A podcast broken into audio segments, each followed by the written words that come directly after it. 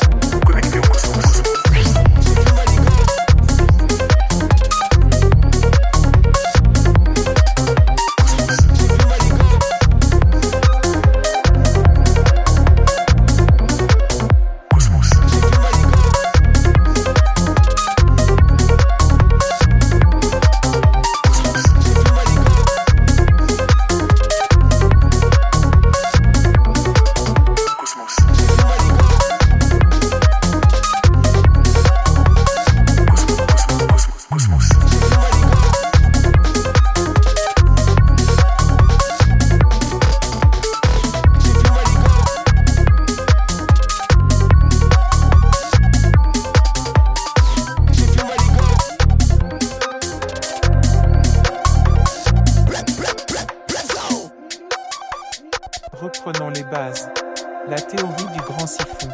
Encore mal connue des érudits, elle fait pourtant consensus dans le milieu médico-astro-quantico-stellaire.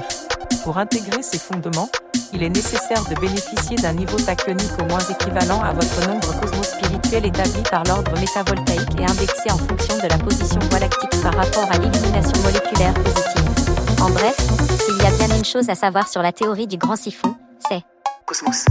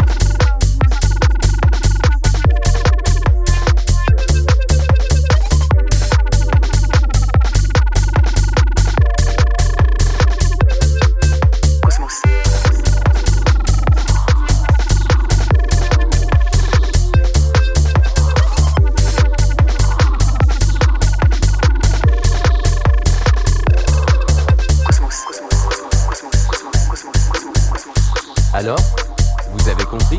Après cet exposé minutieux, vous devriez saisir toutes les subtilités de la théorie du grand siphon. Vous pouvez à présent répandre la parole, distiller la vérité, s'entourer de fidèles et asseoir la suprématie du grand siphon.